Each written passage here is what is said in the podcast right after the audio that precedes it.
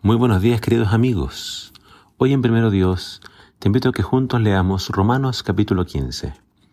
Dice así la palabra del Señor. Los que estamos plenamente convencidos de lo que hacemos, en vez de hacer solo lo que queremos, debemos ayudar a quienes son débiles. Cada uno debe agradar a su prójimo y hacer cuanto contribuya al bien y a la edificación de su fe. Ni siquiera Cristo trató de complacerse como está escrito, los insultos de quienes te ofendían cayeron sobre mí.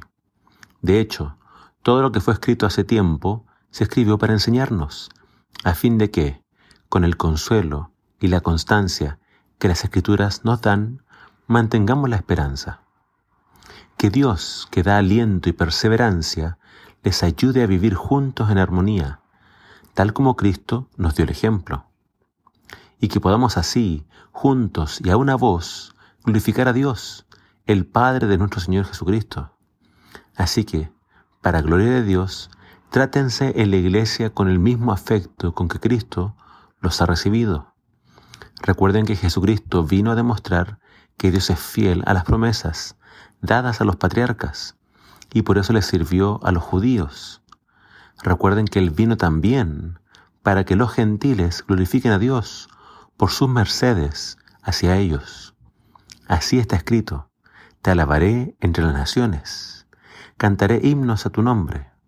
Y en otro lugar exclama, naciones, alégrense juntamente con el pueblo de Dios. Y además, alaben al Señor, todas las naciones, todos los pueblos canten alabanzas.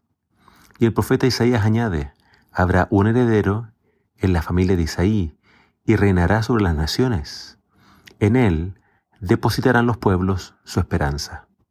Hermanos míos, mi deseo es que el Dios que les concedió esperanza los inunde siempre de felicidad y paz al creer en Él.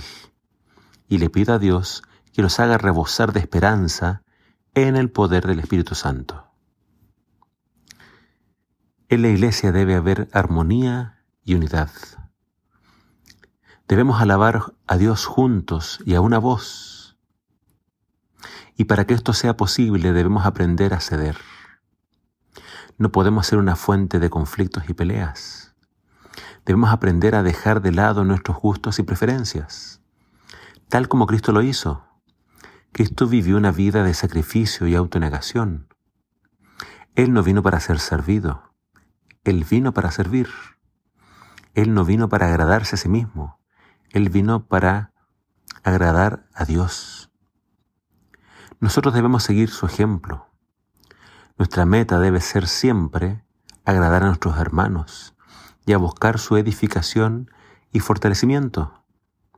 Debemos amarnos y tener ese afecto por otros, así como Cristo lo tuvo con nosotros. No debemos entonces fijarnos en nuestras diferencias, como la había en la iglesia, por unos ser gentiles y otros judíos.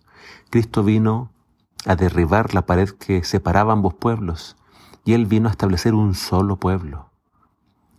Lo que debe haber entonces en nuestra iglesia es unidad. Debemos aprender a vivir juntos y en armonía. Nuestra experiencia religiosa debe ser una de paz y alegría. No dejes que nada te robe tu paz.